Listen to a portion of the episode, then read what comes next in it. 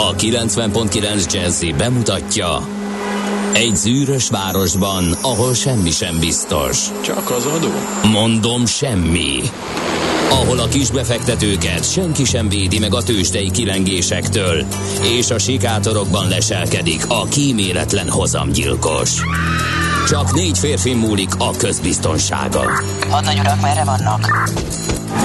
A mindenre elszánt és korrumpálhatatlan alakulat vigyáz a rendre minden reggel. Kik ezek az állati nyomozók? Négy férfi egyeset és egy nyalóka. Ács Gábor, Gede Balázs, Kántor Endre és Mihálovics András. Az íróasztal mögül pedig Profit kapitány diktálja a tempót. Humor, emberi sorsok, közönséges bűnözők és pénz, pénz, pénz. Egy különleges ügyosztály. A Gazdasági Muppet Show minden hétköznap reggel a 90.9 Jazzin. De is figyelj, ne csak a bárányok hallgassanak. De miért? Ha nincs pénzed azért, ha megvan, akkor pedig azért. Millás reggeli. Szólunk és védünk. Jó reggelt kívánunk, 6 óra 32 perckor visszatértem. Bevettem egy antinarcisz tablettát, és úgy megpróbáljuk, hogy most akkor sikerült-e kezelni. Vártunk téged, András, mert Én a Balázs vagyok. Ja, bocs. Ja, Tehát a kedves... Úristen, ez a narcisz tabletta mellékhatása, az skizofrénia. A, a kedves hallgatókkal készültünk különböző szóviccekkel, de, De ne készüljen. de nem olvasod őket be, ugye? Igen. Na akkor viszont majd, akkor messengeren küldjétek, mert ott azt, azt én is látom, és akkor ott tudok segíteni. 0 30 20 10 9 0 9 ez az SMS, WhatsApp és Viber számunk is, és azt kell még mondanom, ti néktek, drága hallgatók, hogy a Millás reggeli műsorát hallgatjátok a 90.9 Jazzy Rádion, és Kántor Endre ül velem szemben. Velem szemben pedig Mihálovics András. No, nézzük, hogy uh, mi a helyzet az üzenő falunkon éhomra. Hát kérem szépen, um, mi van még, mi van itt, mi van itt? Azt mondja a hallgató, hogy a Sibrik Miklós Gyömrői úti kereszteződésben sötétek a jelzőlámpák, írja Dodó hallgató. El van tűnve, kérlek szépen, Gézu. Tehát az egypercese az most uh, eltűnt, és nem tudjuk megosztani a nagy érdeművel, hát ha csak elaludt. Vagy hát ha csak alkotói válságba került, és még nem farigcsálta meg az egypercesét, de dolgozik ezen. Aztán kérem szépen írja egy hallgató, hogy ajánl figyelmembe valamit, és ez pedig nem más, mint hogy a Danúvina Alakris nevi római kori folyami hajó rekonstruált változata halad át a Magyarországi Duna szakaszán. Augusztus 10-én e, esti órákban értek Esztergomba, július 15-én indultak Németországból, és Ausztrián, Szlovákián keresztül Magyarországon, majd Románia keleti határáig fognak Na, evezni a srácok. Van hely még ott a gájában? Mert lenne tippem, hogy kiket lehetne esetleg Ah. verbuválni. A hajó útjához kerékpárral, kenuval vagy gyalogosan bárki csatlakozhat egy tetszés szerint kiválasztott szakaszon. És a hajó paraméterei tölgyfából készült, 18 méter hosszú, 2,8 méter széles, 6 tonnás, 70 centi merülés, sű evezőkkel hajtott, nemzetközi személyzet van rajta, egy kapitány, 24 fő legénység és három fő kísérő gépkocsi van. Úgyhogy így lehet csatlakozni, és van Facebook oldaluk is, ez a Living Dan- Danube Lime Cru- Cruise, ez a Lime, vagy Limes Cruise, nem tudom, mert ugye Limes, aha. Igen, mert a hát Limes. Hát ugye megelőztük őket, mert mi igaz, hogy nem korhű hajókkal, de kenúval mi is végignyomtuk, és csak a magyar Hát szakasz ti voltatok a menekülő barbárok a Igen. római De úgy is előtt. néztünk ki időnként, Igen, tehát hogy ebben semmiféle túlzás nincsen. Úgyhogy köszönöm az ajánlatot, lehet követni. Gábor hallgatónk az első, aki ö, megtisztelt téged egy ö, De nem. szóvirággal. Jobb félni, mint negyedni, írja ő. Köszönjük szépen pénteken. Na, A Klárákat köszöntsük, inkább annak sok több teteje van, mint újabbnál újabb fárasztó hülyeségeket hallgatni. Mert nevük napja van, és a klarindákat, a klariszokat, vagy a klarisszákat, meg a hilláriuszokat. Klarisszák voltak tegnap is már. Hát, A letíciák, létók, oráliák, na, ahhoz mit, ahhoz mit szólsz? Jó, legyen ez. Oké. Okay.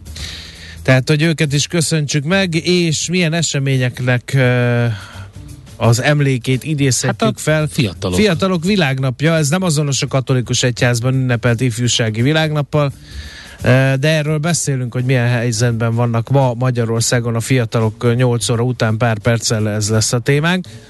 Aztán egy rakat csata volt 1099-ben például az Aszkalóni csatában e, el, lezárult az első keresztes háború, miután a lovagok legyőzték a Al Avdalna vezír által a Jeruzsálemi város visszafoglalására indított seregét. Ezt még erre még emlékszem is olvasmányélményeimből az Aszkalóni csatában. E, hát tábort vertek a, a, a muszlim seregek, és uh, akikről azt hitték a keresztesek, hogy jóval többen vannak, mert annyi birkát, kecskét uh, és, uh, és uh, tevét, meg ilyeneket vittek magukkal, hogy akkor a porfelhő volt, hogy azt mondták, hogy egy nagy muszlim sereg érkezik, és ők letáboroztak, a muszlimok, a keresztesek meg egy életem, egy halálom az épp táborozóknak nekirongyoltak, ebből akkor a pánik lett, hogy el is pucoltak onnan, úgyhogy nem volt ez a szó hagyományos értelembe véve És olyan nagyon véget nagy ért csata. a, az első keresztes Hát háború. azt mondják a történészek, igen, mert hogy uh, ugye az első keresztes háború Jeruzsálem bevételével sikerrel zárult, és akkor utána Bujon Gottfried. a, ez volt a felmentő sereg igazából. Uh-huh. Utána már arról szóltak a történetek a többi keresztes háború, hogy hogy lehet megtartani ezt a hódítást ott nagyon messze Európától. Az már nem volt olyan egyszerű. Igen. Igen. Aztán Vitold Litván nagyfejedelemnek sem volt a napja augusztus 12-e, mert 1399-ben döntővereséget szenved a tatároktól Uh-huh. a Vorskla melletti csatában. Aztán Szavolyai Eugén, akinek a szobra fent van a budai várba, holott ugye nem ő vette vissza a budai Mhm, várat, de igen. ő vezette a török kiűzését célzó hadműveleteket Magyarországon a Nagyharsányi csatában verte pacallá törököket 1687-ben ugyanezen a napon, tehát augusztus eh, 12-én. Na mi volt még? Hát azt már átbízom. Hát nézd, Ez volt a második Mohácsi csata egyébként, Melyik? ha nem tudtad. Nagy Az a Harsány? Nagyharsányi, Aha. igen. Érdekes. Igen, visszavágtunk 1687. érte. Ja, hogy ez volt a visszavágó. Igen. Ha vártunk egy kicsit. Rendeztük sorainkat. Elkészült az első Ford T-modell 1908-ban, aztán mi volt még? Hát itt ez nagyon fontos, dátum 1833, amikor is a Chicago folyó partján 350 telepes ezen a néven saját települést alakít. Ugye ez nagyon érdekes már a neve, a Potawatomi, hogy hívják őket? Potawatomi indiánok voltak ott, és egy ilyen mocsaras területen a saját nyelvükön vadhagymának vagy fokhagymának nevezték ezt a területet. És eredetileg Vajon miért? SH-val írták Chicagónak, onnan kezdetben az átiratokban jelent meg CH-val, Setagu néven, Ugye? és De ez se jött össze az angol. nem jött össze, és utána most magyarosan úgy mondjuk, hogy Chicago. Úgyhogy, de ezt kell kell mondani, kedves Nagyon barátaim. szépen megkérlek, hogy ne csikágozzál a műsorban. Hát Még most kezdtük, jó előre ez szólunk. szerintem fontos. És hogyha már itt tartunk, akkor De a Szelesvárosnak a. Szelesváros, igen, és hát természetesen a, a blues egyik hazája. Na, szóval, hogy ha már itt tartunk, akkor üzeni neked Attila, Gábor, hogy az a nyár, amiből egy hónap hiányzik, az augusztustalan.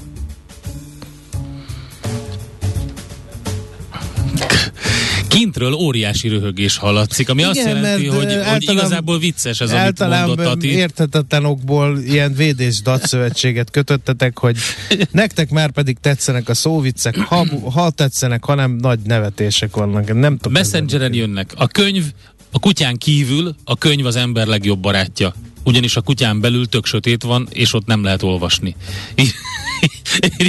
Egy másik kedves hallgató, köszönjük szépen. A, az András megvétózta a szóvicceket, ezért ami Whatsappon, Viberen és SMS-ben érkezik, azt nem olvassa el, de a Messenger-t én látom, úgyhogy azokat elolvasom.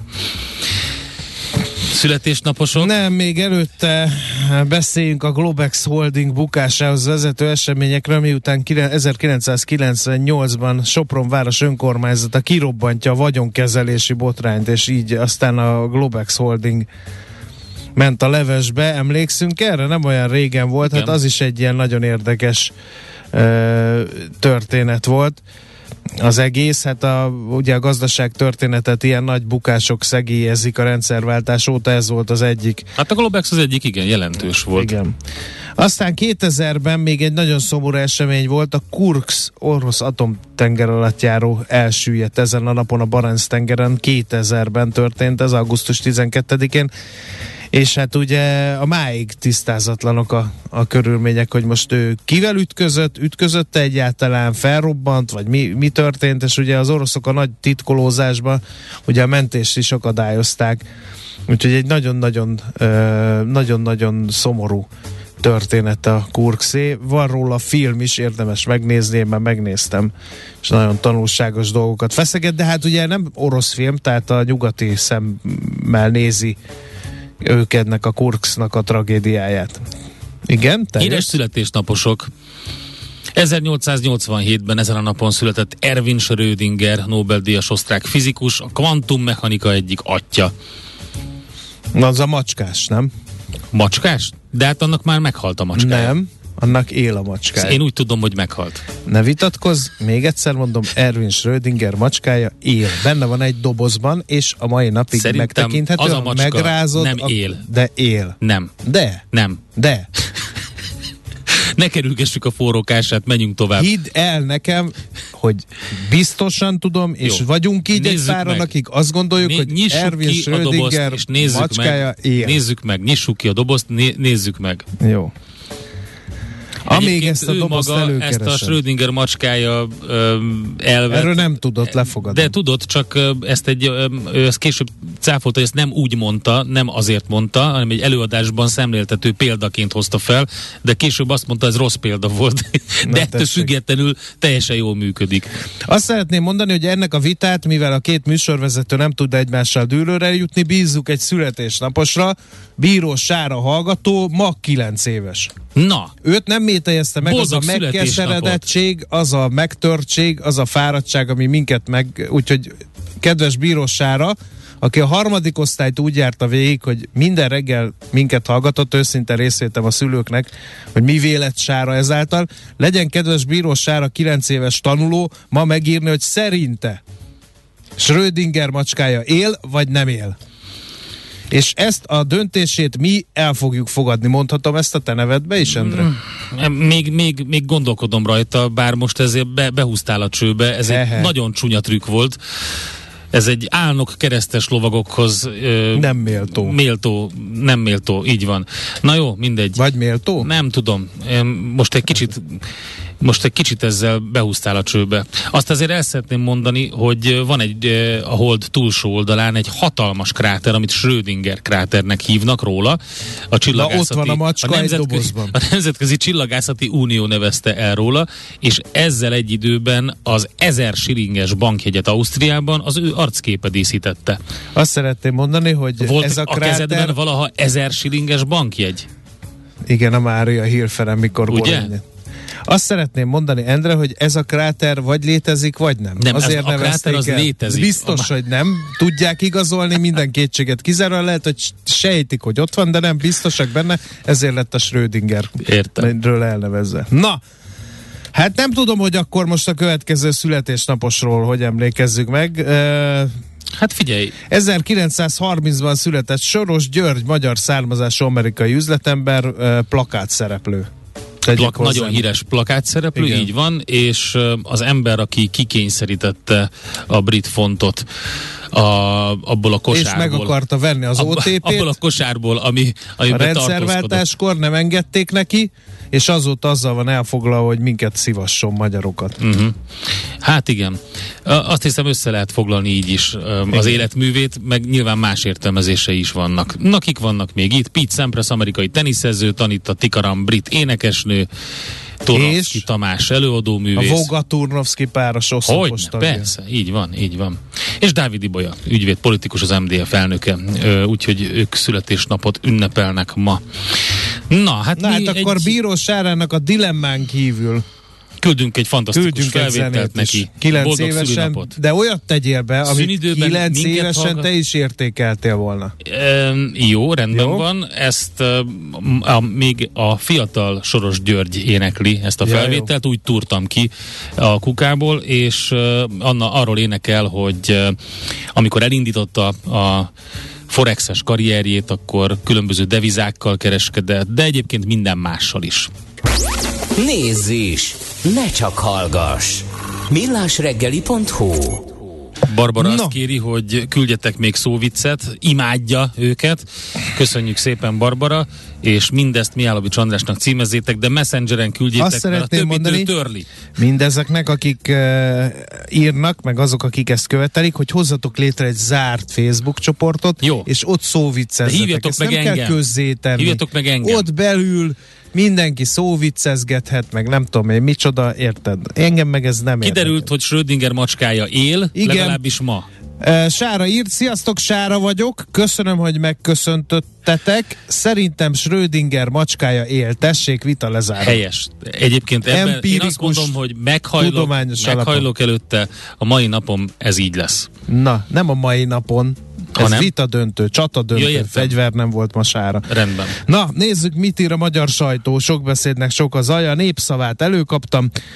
Uh, hát arról beszél uh, az MNB alelnöke, hogy 20% lesz az infláció uh-huh. a jegybank várakozása szerint, hát ez természetesen felkerült a népszava címlapjára is, mert hogy például a rezsijárak emelkedés önmagában 3%-ot ad hozzá az inflációhoz, így most 18-19%-os csúcs látszik, és ez még az asszály miatt várható áremelések miatt még magasabb is lehet. Ezt tényleg Virág Barnabás mondta magyarok, a Magyar Nemzeti Bank alelnöke az Inforádióban. Júliusban az éves inflációs a várakozásokat meghaladva 13,7% volt, erről beszéltünk a héten, és hát erre kell számítanunk, hogy lesz ez még 20 is. Aztán ugyancsak a népszava írja, hogy packáznak a gazdákkal. Tavasszal még egy nap alatt derült ki, hogy az itthoni fölöslegesnek gondolt gabonakészletek külföldön értékesítése veszélyeztette a hazai ellátás biztonságát. Ha válasz nemleges volt, indulhatott a kamion a tehervagon, és utalhatta a vevő a vételárat. Az igenlő válasza eddig nem volt példa. Az állam egyszer sem élt az elővásárlási jogával, és nem vett terményt. Éppen ezért ütköztek meg a gazdák azon, hogy március óta létező bejelentési kötelezettséget követő elbírálásban júliusban hirtelen fordulat állt be. Hetekig semmilyen válasz nem érkezett, hogy vihetik-e exportra gabonát vagy sem. A 30. nap végéig nyilatkozhat a minisztérium, és, a, és úgy tetszik, újabban ki is várja ezt a határidőt. A gazdák meg őrlődnek, bosszankodnak, hiszen a várakozás tetemes költséggel járhat, amit senki nem térít meg nekik. Írja tehát a népszava. Nálad? A G7.hu-n van egy nagyon érdekes cikk arról, hogy kapható a boltban, csökkenti a rezsit, de nem használhatod. Káosz van az erkély napelemek körül. Ugye ez már felmerült nálunk egy jó ez pár hónappal ezelőtt. romboló, vagy mi? Nem, nem. Konkrétan az a probléma, hogy, hogy szóval az a helyzet, hogy van ez a lakossági minirendszer, napelemes minirendszer, egy ilyen pár panelből álló, és már több helyen beszéltünk róla, meg több helyen beszámolt róla a sajtó körülbelül három hónapja, hogy elkezdett elterjedni Németországban. Írtak is az Erkély napelemről többen, a G7-en is volt egy cikk, ahol bemutatták, hogy a magyarországi állam, áramszolgáltatók az általános szerződési feltételeik szerint nem engedik meg a használatát, mert hogy ugye ilyen modulokból áll ez a ez a termék, és elvileg az történik, hogy rá kell kötni a, a rendszerre, és visszatáplál. Viszont ugye azt mondják az áramszolgáltatók, hogy a használata tilos biztonsági és technológiai okokból, ennek vannak elég bonyolult részlei, részletei ennek, és a lényeg az, hogy az áramtermelő készüléket, hogyha valaki a konnektorba bedugja, akkor azt figyelmeztetés után le is kapcsolhatják a közműhálózatról, hogyha látják, hogy, hogy olyan ingadozás van, amivel visszatáplál. Tehát az a helyzet, hogy el kell olvasni ezt a, a cikket a, a részletekről, de az e, kis átverés, ugye, hogy úgy hirdetik meg sokan, hogy ezzel csökkentheted a rezsit, és egyébként ideális körülmények között nem termel sok áramot a, a készülék, mert legfeljebb 800 watt a névleges teljesítménye, de arra jó lehetne, hogy egy háztartás állandó napközbeni fogyasztóinak, tehát a hűtő, fagyasztó, boiler, légkondi, router, hogy ezekbe besegítsen. Sajnos azonban elvileg tilos, nem elvileg, gyakorlatilag tilos a használata. Aztán több sajtótermék is írja, hogy ugye az erdő kitermelési rendelettel kapcsolatban mi a helyzet. Szent Királyi Alexandra kormány szóvivő mm-hmm. csütörtökön egy Facebook posztban azt mondta, hogy ugye energiavészhelyzet van, energiaellátás, rendkívüli intézkedések, stb. stb. De hozzátette, a rendkívüli szabályok kizárólag akkor lépnek életbe, az energiakrízis eljut arra a szintre, amikor a lakossági Jó. és közületi tűzifaigényt már nem lehet a korábban tervezett fakitermeléssel Ha ez így van, akkor ezeket a rendkívüli szabályokat meg lehet akkor is hozni. Így most, ahogy beszéltünk róla, hogyha tárvanyítjuk a, ezeket a, a kapukat, akkor bárki besétálhat rajta, és azt mondhatja, hogy törvényi joga, hogy azt csináljon, amit akar. Ez itt a legnagyobb probléma, erre felhívta a figyelmet az összes civil szervezet. Egyébként a WWF és a a Magyar Természetvédők oldalán is megtalálható az a petíció, amit aláírva eh, lehet tiltakozni ez ellen. Igen. Uh, mi van még? Nálam most így semmi hirtelen, mármint hogy... Még gyorsan átfutom. Na, akkor te még fusd át gyorsan. De én sem nagyon találok Ezek voltak más. a legfontosabbak, Igen. amiket találtunk mi. Gyors zene, és akkor összefoglaljuk a tőzsdét. Hol zárt? Hol nyit? Mi a sztori? Mit mutat a csárt? Piacok, árfolyamok, forgalom a világ vezető parketjein és Budapesten. Tősdei helyzetkép következik. No, drága barátaim, akkor nézzük, hogy teljesített a Budapest értéktől, de jól. Mert hogy 0,4 század százalékot, de feljebb gyötörte magát.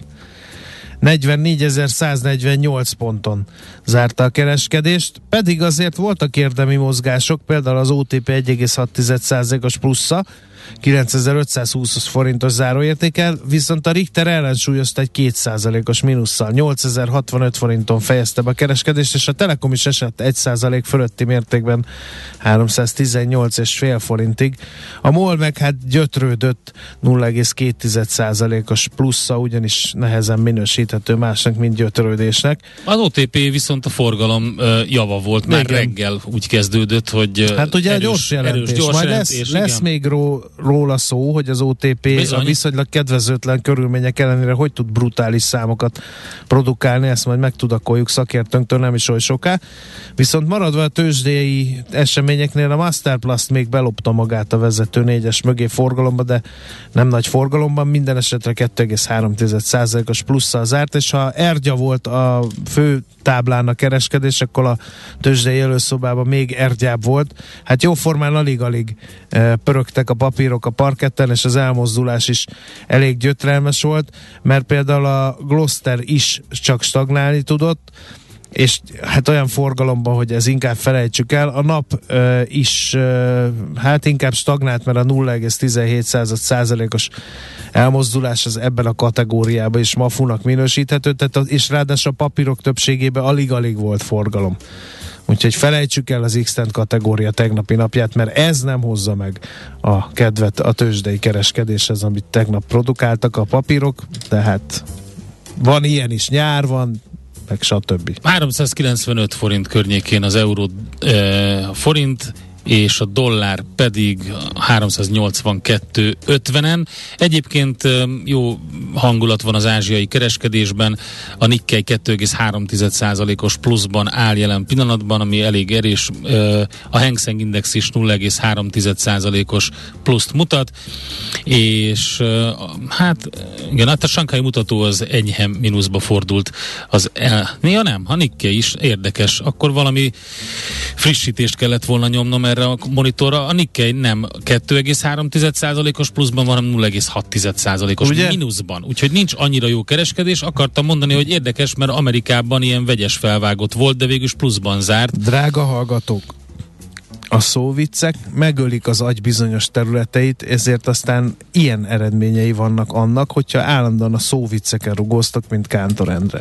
Csak hogy egy egy, rohadt tőzsdei összefoglalót Csak nem lehet normálisan egy megcsinálni. frissítésre volt szükség, András, ne idegeskedj, csak egy frissítésre volt szükség.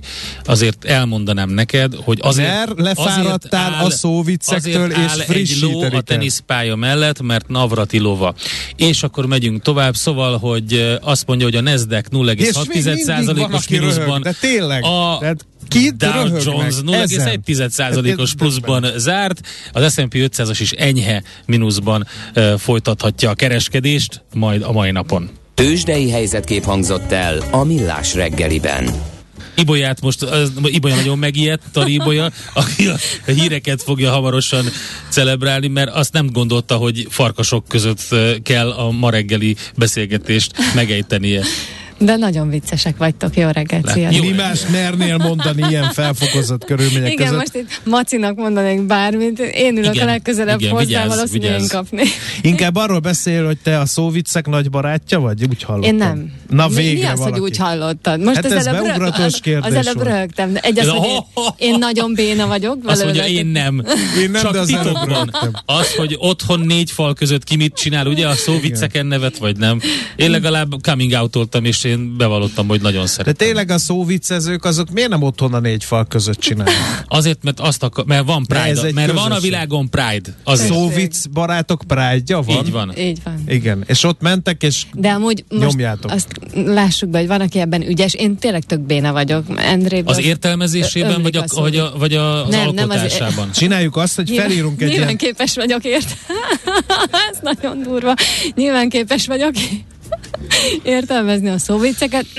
Jó. Gyártani kevésbé. Csináljunk egy emberkísérletet Tari Ibolyával, írd fel a 10 kedvenc szóviccedet neki, úgyhogy én ne lássam, és a műsor utolsó részében hívjuk be, eh, és Jó. adja elő Szegény. ezeket a 10 szóviccet, és ha egy is megmosolyogtat, akkor átment a vizsgán. Miért tartóztatták le a papot?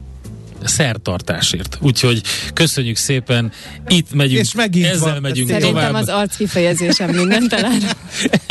és nyugodtan küldjétek tovább ez a millás reggeli optimista péntek, ezzel próbálunk felvidítani mindenkit. Mihálovics András az első, akit ezzel próbálunk felvidítani. Kicsit kevesebb sikerrel, de azért próbálkozunk. Műsorunkban termék megjelenítést hallhattak. Nézd a Millás reggeli adásait élőben a millásreggeli.hu oldalon. Millás, Millás reggeli, a vizuális rádió műsor.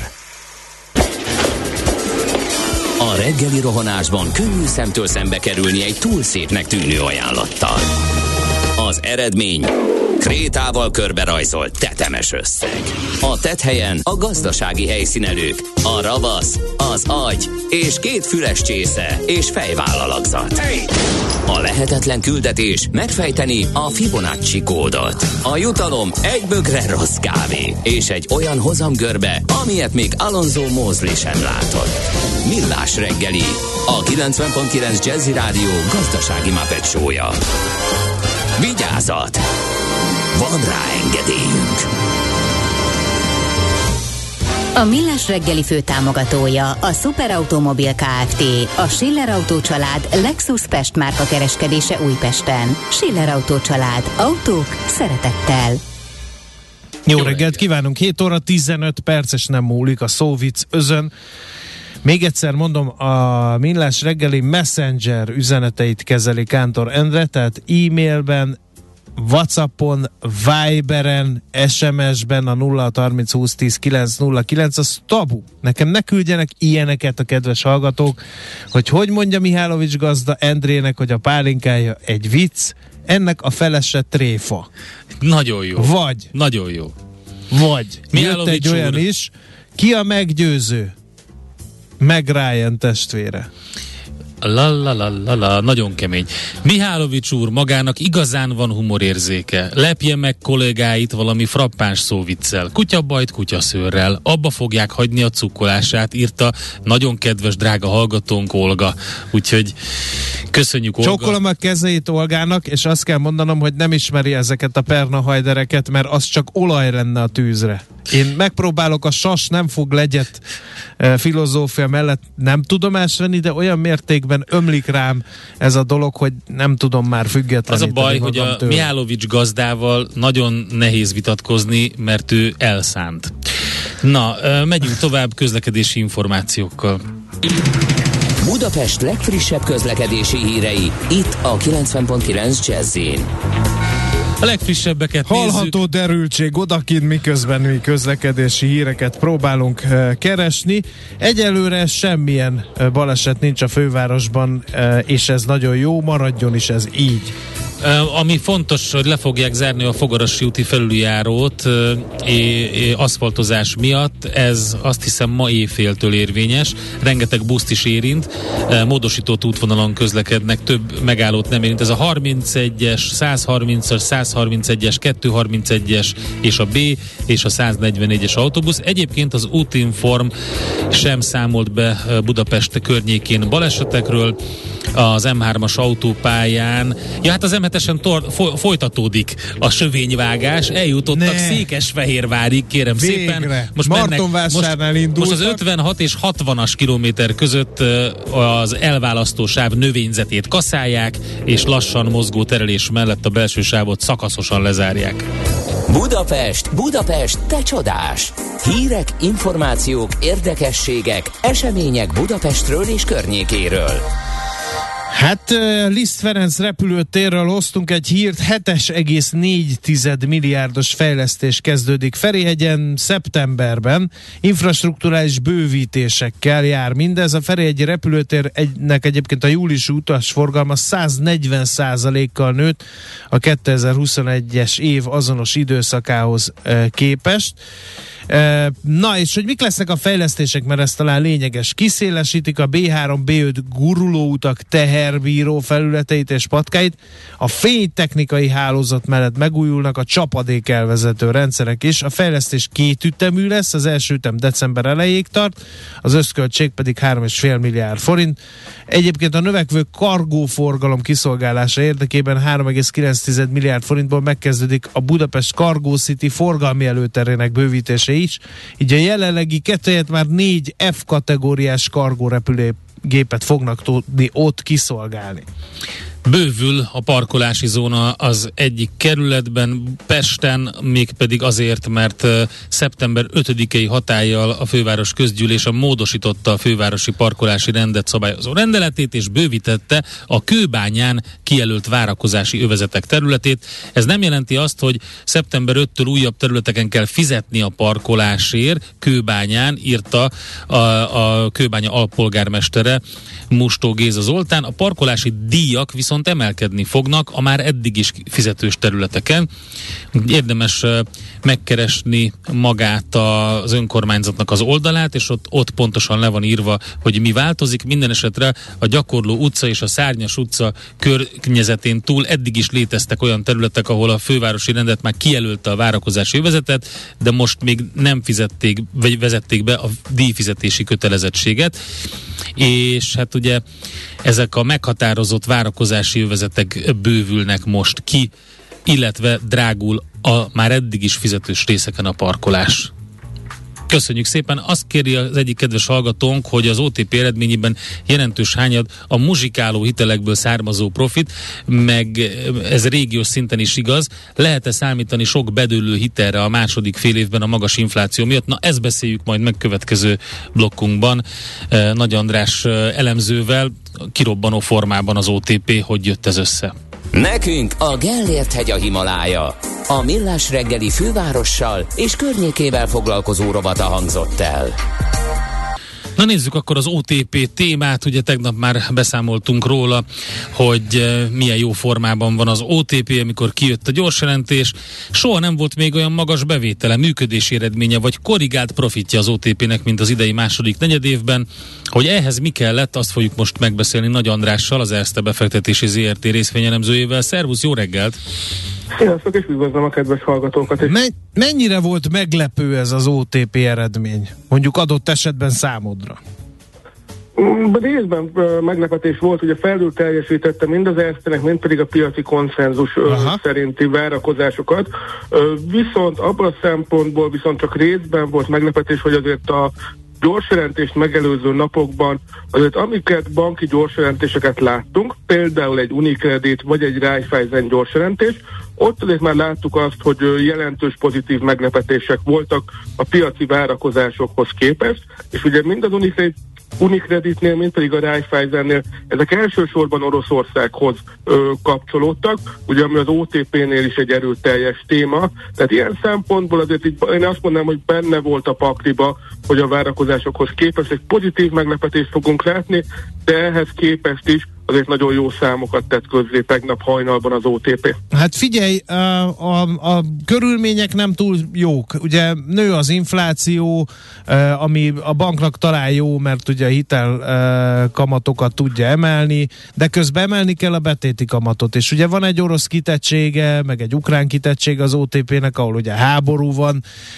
Általában egy ilyen gazdasági válság fenyeget, ahol az emberek nem azzal vannak elfoglalva, hogy hitelt vegyenek fel, hanem inkább megtakarítanak. Szóval így a körülmények első pillantásra nem nagyon kedveznek a bankszektornak. Hogy jött akkor mégis össze ez a remek eredmény? Úgy, hogy amiket elmondtál, azoknak a nagy része majd inkább a második fél évben jelenthet problémát, hogyha így nagyon röviden akarok válaszolni a, a kérdésedre.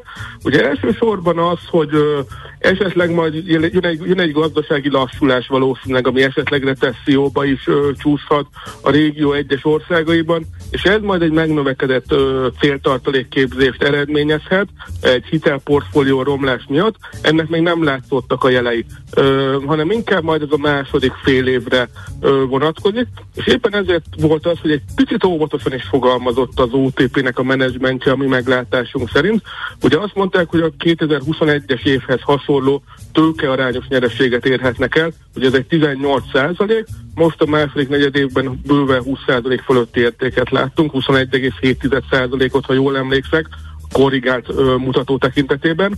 Ö, tehát ehhez képest ezért visszafogottabb az OTP menedzsmentjének a, a kilátása.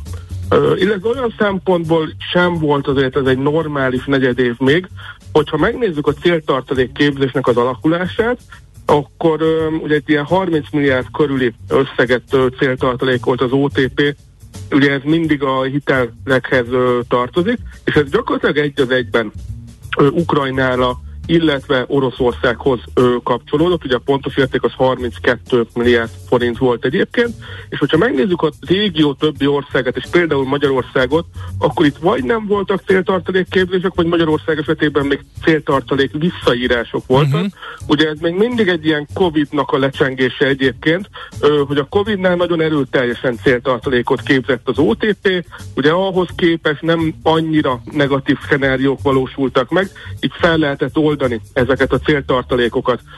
Viszont a következő negyedévek most már tényleg a normalizálódásról szólhatnak. Ugye egyrészt, hogy talán Oroszország és Ukrajnában sem lesznek akkora céltartalékképzések. Ugye itt főként Ukrajna az, az továbbra is nagyon bizonytalan, viszont Oroszországban azért valószínűleg már nem lesznek ekkora céltartalékképzések. Viszont az régió többi országában a gyengébb makrogazdaság miatt viszont valószínűleg majd növelni kell a, a céltartalék képzéseket. És említetted az inflációt, és ez egy nagyon érdekes dolog volt a gyors jelentésben, hogy például az infláció nagyon, nagyon nagy mértékben támogatta a vállalati hitelezését az OTP-nek. Uh-huh. Ugye itt a második negyed évben a vállalati hitelezés volt az a hitelezési szegmens, ami negyed év per negyed év alapon a legnagyobb mértékben tudott növekedni, akár Magyarországon, akár ha csoportszinten vizsgáljuk.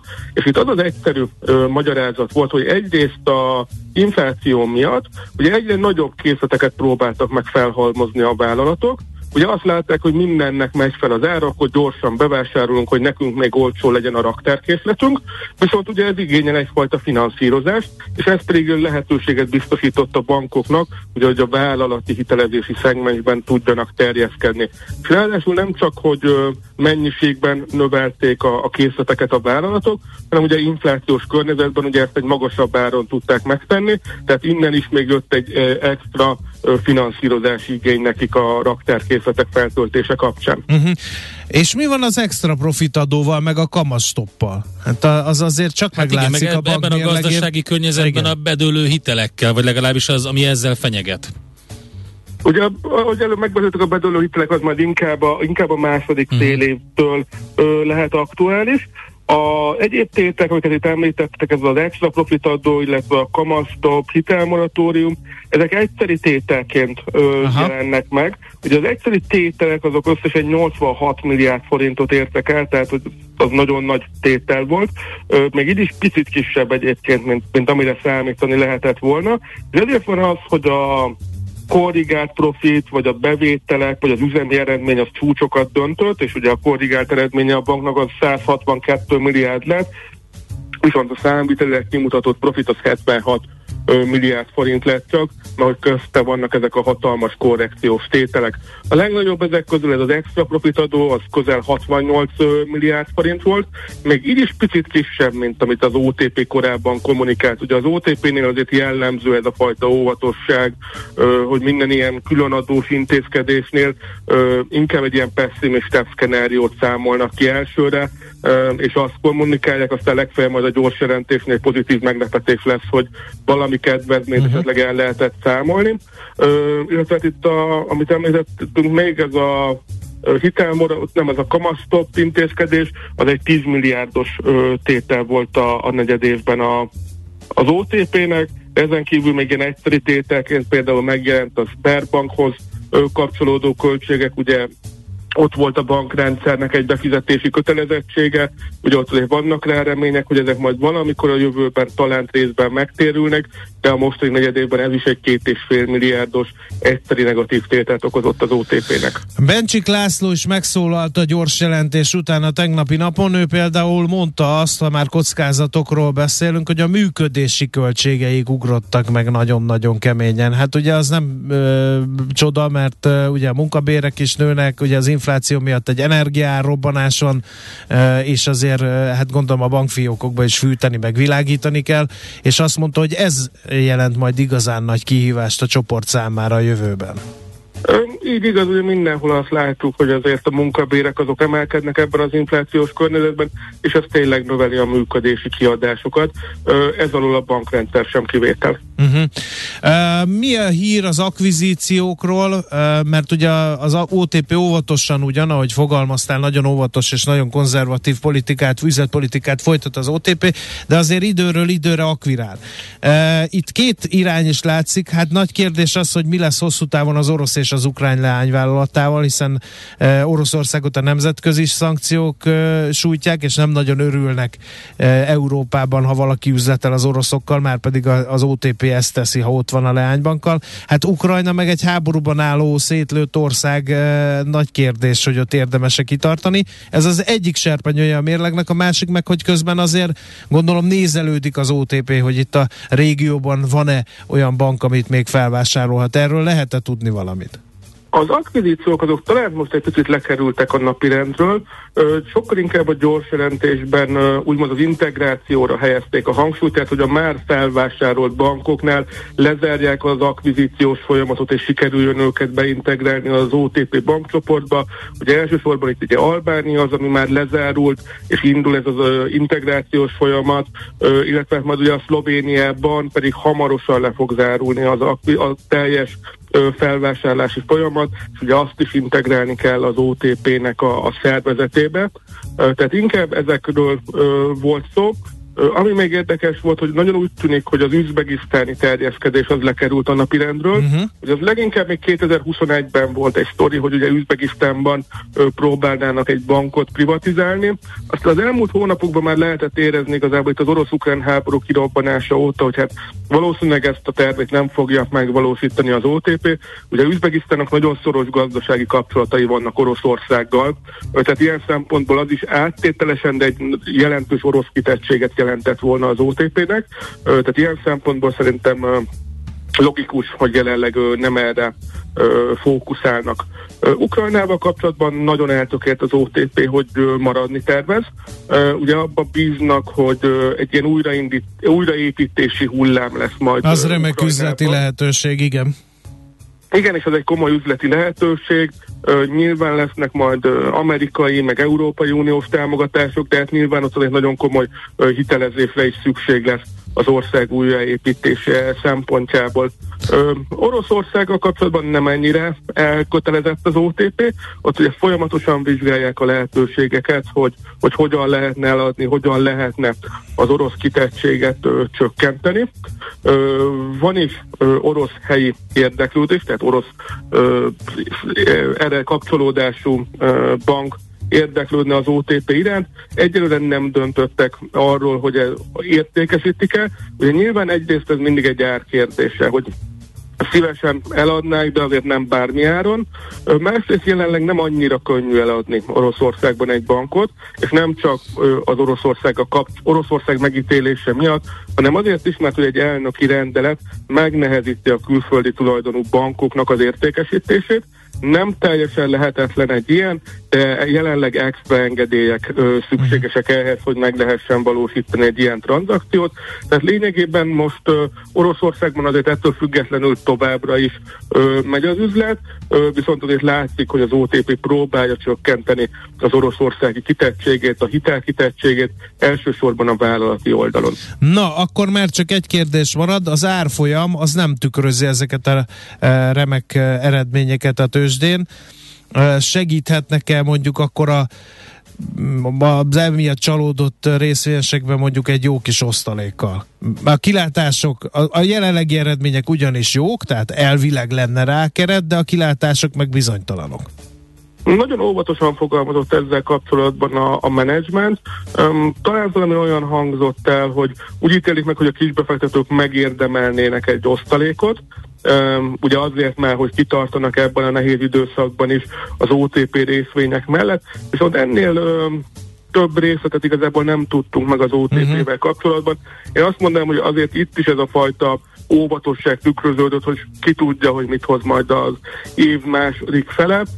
Szerintem majd inkább az év vége felé fog ezzel kapcsolatban komolyabb kommunikációt megfogalmazni az OTP, tehát hogyha a jövedelmezőséget nézzük, vagy éppen a tőke megfelelésnek a nagyon magas szintjét, ugye a tőke megfelelés, ez a C1 rát, az 16,4% volt, tehát bőven a szabályozói maximumok fölött.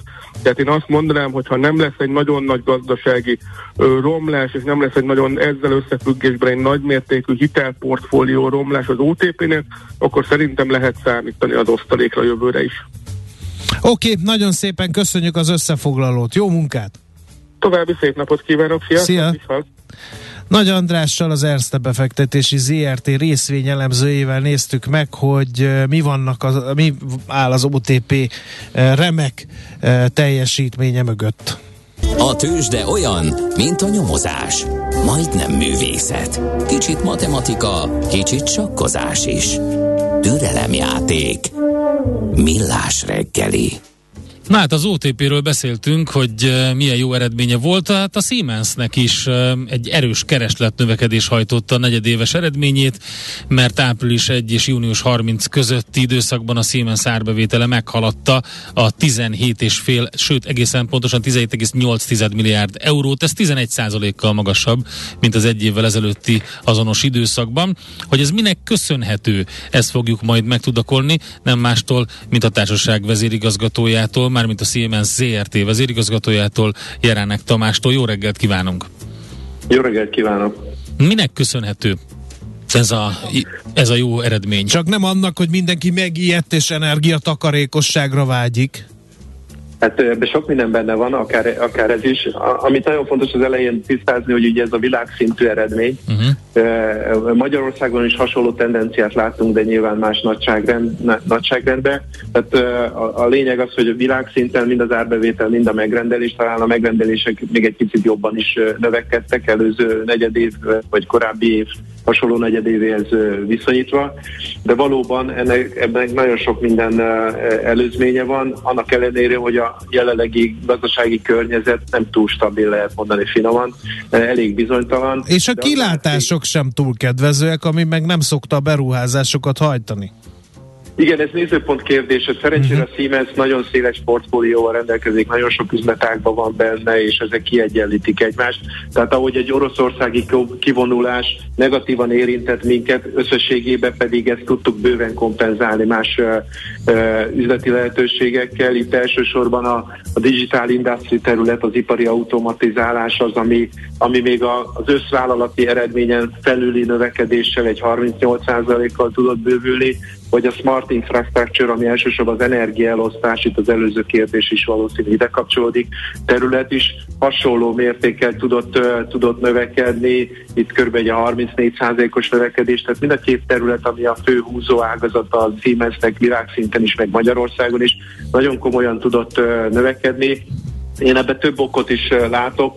Nyilván benne van az, hogy energiahatékonyság, akár Magyarországon, akár a világban bárhol egyre fontosabb benne van az automatizáció, hiszen jól kvalifikált munkaerőből egyre kevesebb van, egyre több technológiát szeretnénk automatizálni, bővíteni szeretnénk, ugyanakkor megvan a, a gyártókapacitások diversifikálása, tehát hogy, hogy az az ázsiai központú gyártás, az kezd uh, uh, újra Európába, Amerikába visszagyűrűzni, vagy újra begyűrűzni, és oda kellenek a technológiai uh, megoldások, és nyilván uh, fejlődik, a, fejlődik az ipar folyamatosan, pontosan, tehát alap esetben is kellenek az új megoldások. Ezek elsősorban szoftvere épülő technológiák. Sokat beszéltünk korábban a, a Jazzy-ben is a, a digitális ikrekről. Ennek egy továbbfejlesztett platformjáról, az ipari metaverzumról is lehetett hallani, amit a Siemens az üzleti számok mellett kommunikálta a negyedév során. Tehát egy számos olyan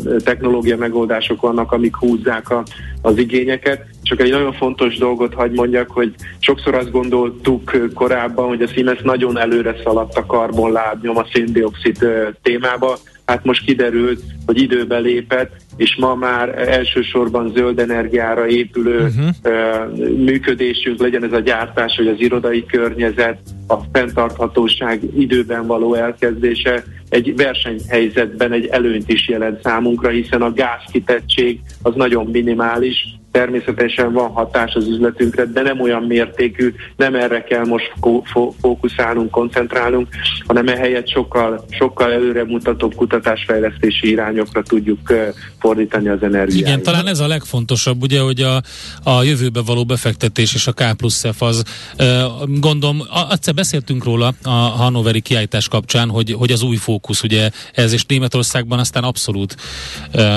nagyon fontosak ezek az ipari digitális megoldások megoldások.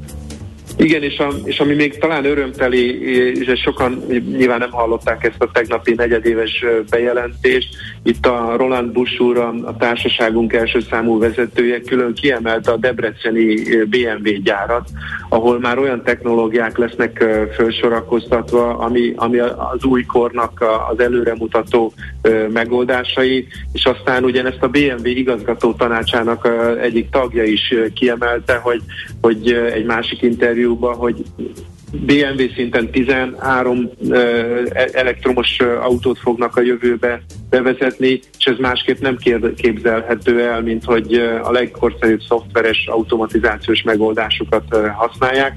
Ugye ennek hátterébe van egy, egy megállapodás, ami a Siemens és az Nvidia között jött létre, megerősítve azt, hogy a Siemens se ért mindenhez, partnerekre van szükség, viszont nagyon komoly partnerekre, akik mind szoftver vagy mesterséges intelligencia vagy hardware területén előbbre járnak, és az ő megoldásaikat próbáljuk integrálni a, Siemens portfólióba, és ennek most pont egy autógyár fogja az előnyeit megtapasztalni, ráadásul egy debreceni gyártóbázis kapcsán, ami külön öröm számunkra egy Magyarországon. Hogyha valaki megnézi ezek után a, az eredményt, amit közölt a társaság, akkor azt látja, hogy a, a profit az nem áll jól. Ez ugye az orosz piacnak köszönhető.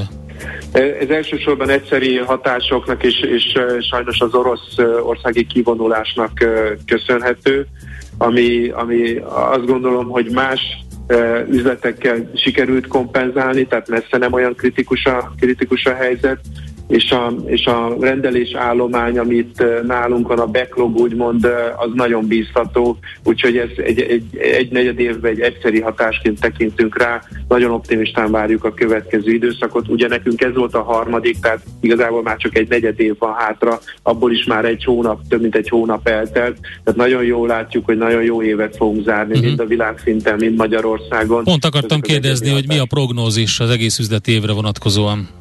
Tehát mi tartjuk azt a 6-8 százalékos árbevétel növekedést, amit előre jeleztünk. Ugye itt van egy picit trükk, hogy, hogy azért a, a szállítási helyzet talán valamivel javult, inkább azt mondom stabilizálódott, de még mindig kritikus, ezért a rendelésállomány árbevétel továbbra is e, szétválik, jobban szétválik egymástól, mint korábban, de ennek ellenére tudjuk, tudjuk tartani ezt a, ezt a tempót, és nagyon optimistán várjuk a, a következő időszakot. Ugye a szállítások kapcsán is a a Siemens azt gondolom időben gondolta végig, hogy az európai, ázsiai vagy amerikai gyártóvázasait próbálja önállóan működtetni a helyi piacra, a helyi beszállítókra építve, a helyi megrendelőkre építve, ezáltal kicsit kizárva a, a, az interkontinentális nehézségeket, legyen az egy szállítás, vagy egy olyan beszállító, aki csak az egyik földrészen érhető el. Nyilván van összedolgozás a gyárak között, de próbáljuk ezeket önálló kompetenciaként üzemeltetni, minimalizálni azt a kockázatot, ami most a szállítási határidők kapcsán a világba uralkodik. Nagyon szépen köszönjük, hát ezt az ipari metaverzumot ezt egy kicsit majd boncolgassuk. Mert, mert ez nagyon érdekel bennünket, hogy az hogy fog kinézni. Igen. Köszönjük Igen, szépen! Nagyon érdekel, és, és szívesen állok rendelkezésre, hiszen ez egy korábbi adásnak a folytatásaként azt gondolom, hogy nagyon, nagyon jó lehetőség lehet, ha erről tudnánk beszélni. Köszönöm a lehetőséget. Oké, okay, köszönjük szépen, további jó munkát, szép napot! Szép napot, viszont hallás! Jelenek Tamással beszélgettünk, a Siemens ZRT vezérigazgatójával. Megyünk tovább, mert hogy azt kell megnéznünk majd, hogy milyen piaci adatok és erre milyen reakciók születtek a héten, illetve mi várható a jövő héten. Jönnek az értékpercek nálunk, Sági Pállal beszélgetünk majd az OTP Global Markets üzletkötőjével.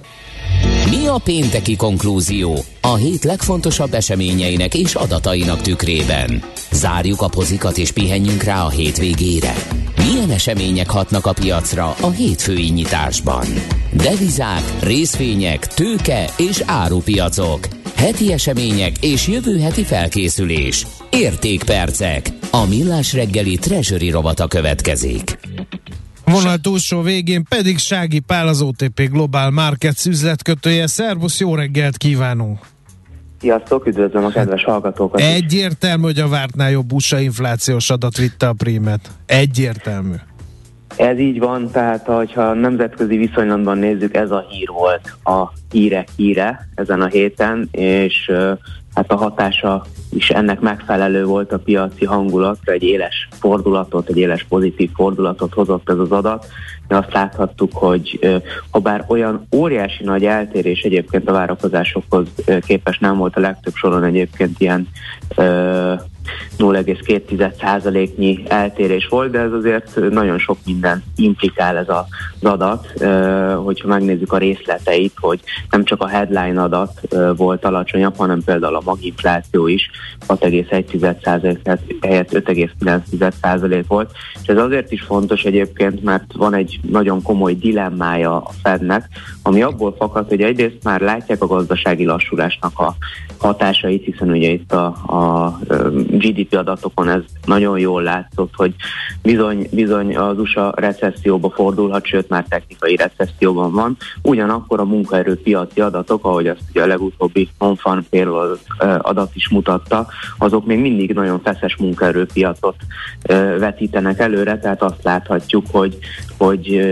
jelenleg még ugye nagyon erős a bérnyomás, és ugye ez a bérás spirál, ez még ö, tovább ö, emelheti az inflációt, és nyilván a piacoknak ez óriási félelem, hogy akkor milyen ütemben fog még és meddig folytatódni az amerikai kamatemelési ciklus, és ebben hozott egy megnyugvást ez, a, ez az adat, ami azért azt mutatja, hogy igenis most már talán elérte az infláció csúcsát. Ebben persze érdemes megpapargatni ezt az adatot és megnézni azt, hogy minek volt hatása, és teljesen nem dőlhetünk hátra, hiszen nagyon nagy súlya esik itt adva az energiáraknak a csökkenése.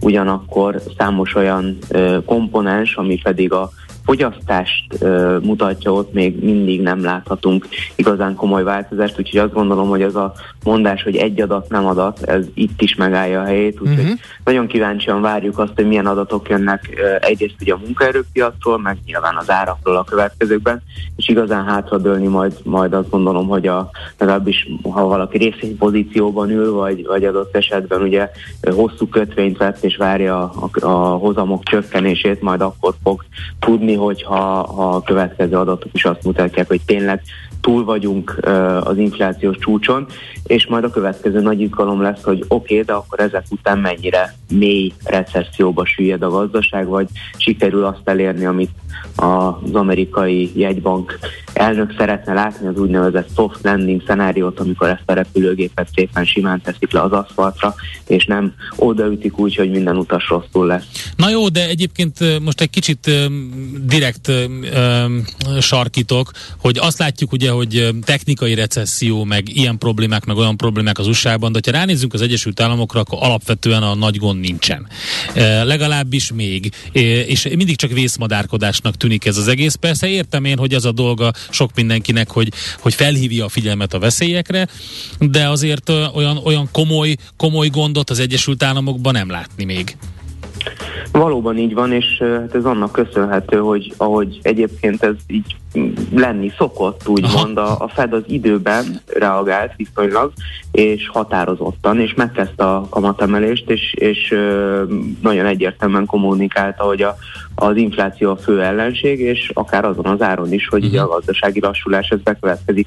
Ez nyilván fájdalmas, de egy belátható lefolyás, egy gyors lefolyás lehet, és ez nyilván a, a befektetők számára azért megnyugtató. Igen, hát ez látszik nem, is nem így van ez a, az óceánnak ugye ezen az oldalán. Hát igen, itt egy kicsit más a helyzet. Jó, hát akkor evezzünk ide-vissza. Igen, evezzünk, és, és egészen Magyarországig evezzünk, ami ugye Franciaországtól kezdve Kenúval igen munkás dolog, de érjünk el a forinthoz, mert hogy ott meg eléggé rángatták a forintot. Itt is volt a héten nagyon sok minden. Például a kokáért hazai inflációs adat, meg például eldugult barátság. Valóban ez a, ez a hét azt gondolom, hogy a magyar eszközök számára és azon belül is ugye a hazai fizetőeszköz számára egy igencsak izgalmas, volatilis hét volt, és kaptunk itt hideget, meleget. Először is ugye a magyar inflációs adat is viszont ugye az amerikai ellentétben magasabb volt, mint a várakozások, és valóban afelé mutat a tendencia, hogy itt még nagyon odébb van a tetőzés, ugye akár maga a jegybank is jelezte, hogy elképzelhetőnek tartanak az őszre térre 20%-os inflációt. Hát ettől mindenki nagyon megijedt. Hát igen, ez sajnos, ez sajnos azért erősen benne van a pakliban, ugye itt a rezsicsökkentés átalakítása önmagában egy 3%-ot adhat hozzá az inflációhoz, és akkor ugye sokan úgy gondolják, hogy az üzemanyagár sapka is majd eltörlésre kerülhet ugye október után, ez is egy ilyen 1,6%-ot adhat majd hozzá az áramlás útjához, úgyhogy ö, elég könnyen el tudunk jutni sajnos ez a 20%-os ö, számhoz, és akkor így az idei évben egy ilyen 13,6% körül alakulhat akár az átlagos infláció, de sajnos jövőre is ez még ö, magas maradhat, tehát még akkor is 13% körüli áramlás elképzelhetőnek tartok, úgyhogy nincs könnyű helyzetben a Magyar Jegybank, annak ellenére egyébként, hogy azért a mostani számok alapján a régiós reálkamat még a, a legjobb néz ki, ugye a 10,75%-os alapkamat mellett a 13,7%-os infláció mindössze egy 2,95%-os negatív reálkamatot jelent, míg ugyanez mondjuk a cseheknél egészen 10,5 százalékos negatív reálkamatot jelent, ugye náluk csak 2 százalék az alapkamat, míg 17,5 százalék volt az utolsó bejövő inflációs adat, és a lengyeleknél is 6,5 százalékos alapkamatnál tartanak, ott pedig 15,5 százalék az infláció, tehát ez is egy mínusz 9 százalékos negatív reálkamatot jelent. Hát Ilyenkor nehéz uh, nem, mondani össze, valami hogy mi optimista re- pénteken, igen. De Tehát nézd, ez- igen, igen, ezt picit- fogják úgy is kérni a hallgatók, hogy mi ne gyöszörögjünk itt, mikor nem a régióba... hallgatók, egy hallgató. De annak nem, az egy a hallgató, hallgatók tömegei fogják, hallgatónak hogy a régiós, de, jó, de a régiós devizák, jó, de a régiós infláció. Igen. Igen, erre lehet valóban hivatkozni, amikor azt látjuk, hogy tényleg a, azért a Magyar Jegybank úgymond meghallotta a piac ö, szavát, és, és erre reagál is. Ö, sajnos az a helyzet, hogy a, ugye láthatjuk, hogy a forint azért ugyanakkor viszont volatilisebb, mint ezek a devizák, legalábbis ugye az euróval, meg a dollárral szemben is, és ennek a, az oka az, hogy Magyarországon ugye nagyon sok ö, olyan kitettség van, amiben viszont sajnos rosszabbul állunk, akár csak az energiafüggőség, vagy például ugye az EU-s pénznek, amiket ugye nagyon reméljük, hogy, hogy őszre tényleg sikerül megállapodni és, és megérkeznek, ezekre ugye nagyon nagy szükség volna, úgyhogy láthatjuk, hogy valóban ezek a hírek ugye igencsak mozgatják a forintot, és hogyha megnézzük, hogy a héten mennyire érzékenyen reagált erre a forint, ugye kaptunk rossz hírt is egymás után, az egyik ugye ez az inflációs adat volt, erre még annyira nem gyengült a forint, de utána jött a barátságolaj vezeték elzárása, Ugye egy pillanat alatt ugye azt láthattuk, hogy, hogy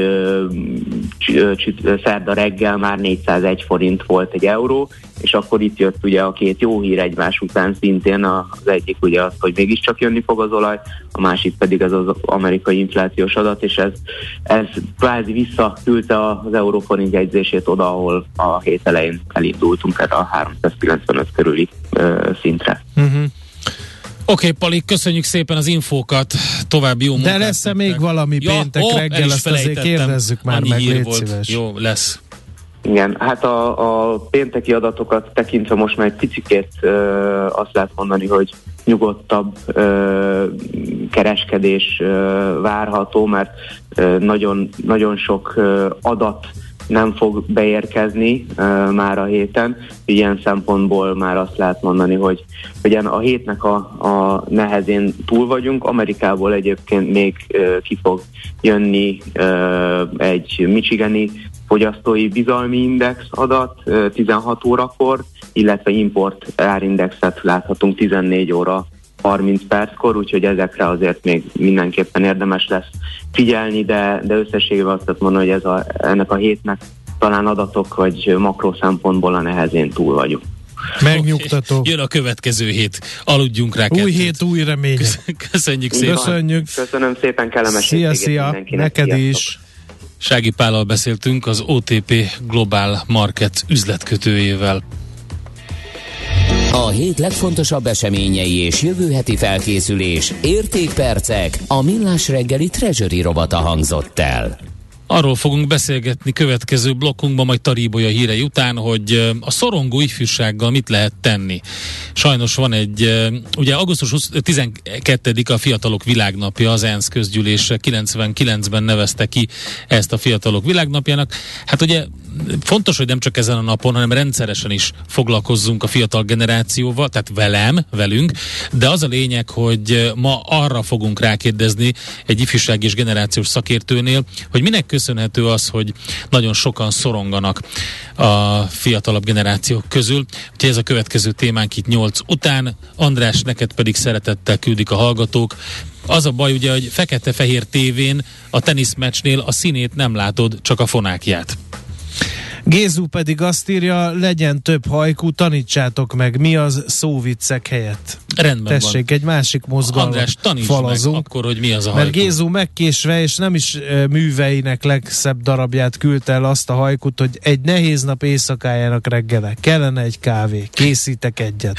De hát ez nagyon sablonos, úgyhogy De nem egyébként ez az a bajom csináló. ezzel, hogy Gézu nagyon, nagyon menő és sok közösségi platformon közdi ezeket a dolgokat, tehát ő egy sokoldalú megosztó személyiség. Műsorunkban termék megjelenítést hallhattak. Hé, te mit nézel? Nem tudtad?